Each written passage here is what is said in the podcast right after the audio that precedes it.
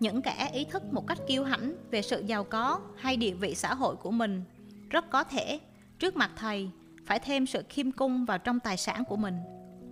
Một dịp nọ, một quan tòa địa phương muốn có một cuộc gặp tại tỉnh thất bên bờ biển ở Puri. Người này khét tiếng tàn nhẫn. Trong quyền hạn mình có thừa khả năng truất quyền sở hữu ashram của chúng tôi. Tôi nhắc điều này với sư phụ, nhưng thầy cứ ngồi với một vẻ không khoan nhượng và không đứng lên chào vị khách. Hơi lo, tôi ngồi thu lưu cạnh cửa. Sri Yukteswar không bảo tôi kiếm một cái ghế tựa cho ông quan tòa, kẻ đã phải bằng lòng với một cái thùng gỗ. Sự mong chờ ra mặt của người này là tầm quan trọng của mình sẽ được trịnh trọng công nhận, đã không được toại nguyện. Một cuộc đàm luận siêu hình học diễn ra sau đó. Vị khách vấp váp hiểu sai kinh điển. Khi sự chính xác của ông ta giảm, thì cơn giận dữ của ông ta tăng lên. Thầy có biết là tôi đổ đầu kỳ thi thạc sĩ nhân văn không? Đuối lý rồi, vậy mà ông ta vẫn còn lớn tiếng được. Thưa ngài quan tòa, ngài quên rằng đây không phải là phiên tòa của ngài. Thầy đáp điềm tĩnh. Theo câu nói ấu trĩ của ngài mà xét, thì người ta có thể ngờ rằng sự nghiệp đèn sách của ngài đã không mấy nổi bật.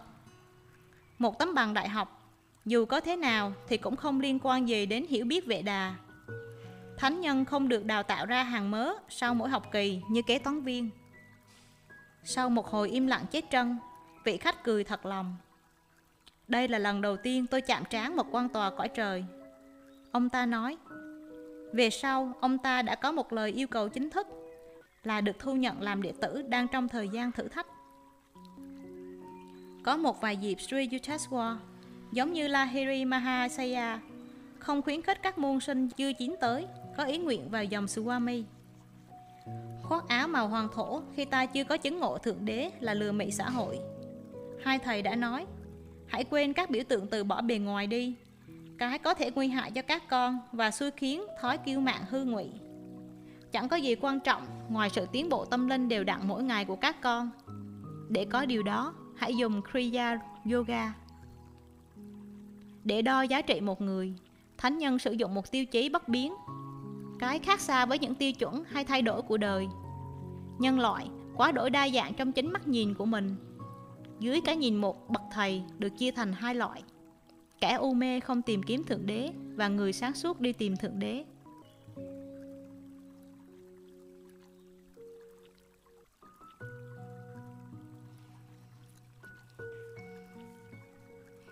Một hôm, một đại diện của tòa án tới ashram Serampore để tống đạt một trác hầu tòa. Một đệ tử tên Khanai và tôi dẫn người đó đến trước thầy. Thái độ của tên thừa phát lại trước mặt Sri Yukteswar thật chướng tai gai mắt.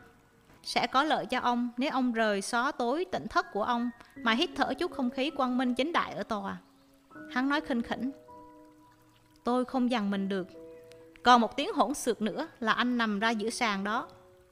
Tôi sấn tới hăm ha. Cả Khanai cũng nạt tên đại diện.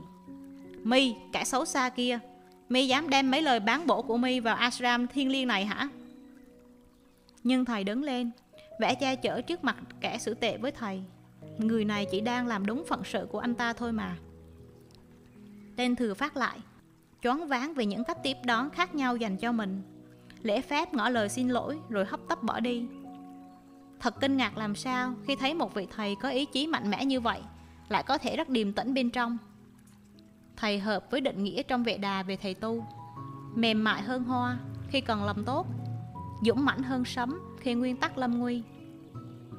Trên đời này bao giờ cũng có những người, như Browning nói, không chịu được ánh sáng khi chính họ tối tăm. Thỉnh thoảng một người ngoài bứt rứt vì một mối bất bình tưởng tượng nào đó trách móc Sri Yukteswar. Sư phụ điềm tĩnh của tôi thường lịch sự lắng nghe, tự phân tích mình xem liệu có chút nào đúng như lời lên án. Những lúc ấy tôi thường nhớ lại một trong những câu không thể nào bắt chước của thầy. Một số người cố sao cho cao bằng cách chặt đầu kẻ khác. Sự điềm tĩnh không bao giờ cạn của một vị thánh nguy nga vượt trên mọi của trách. Người chậm giận thì hơn Trang hào kiệt, người tự chủ hơn kẻ chiếm được thành.